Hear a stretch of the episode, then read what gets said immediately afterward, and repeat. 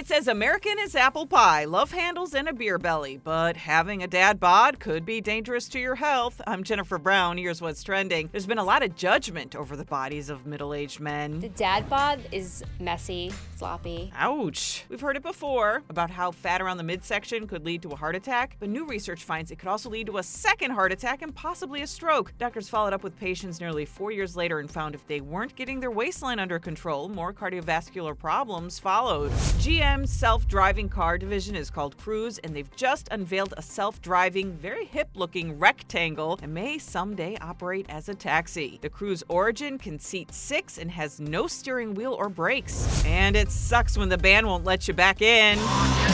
Drummer Joey Kramer is suing Aerosmith. He says he was frozen out after taking a break to heal from minor injuries. He says the lawsuit isn't about money, he just wants to play. Aerosmith is set to perform at the Grammys Sunday night.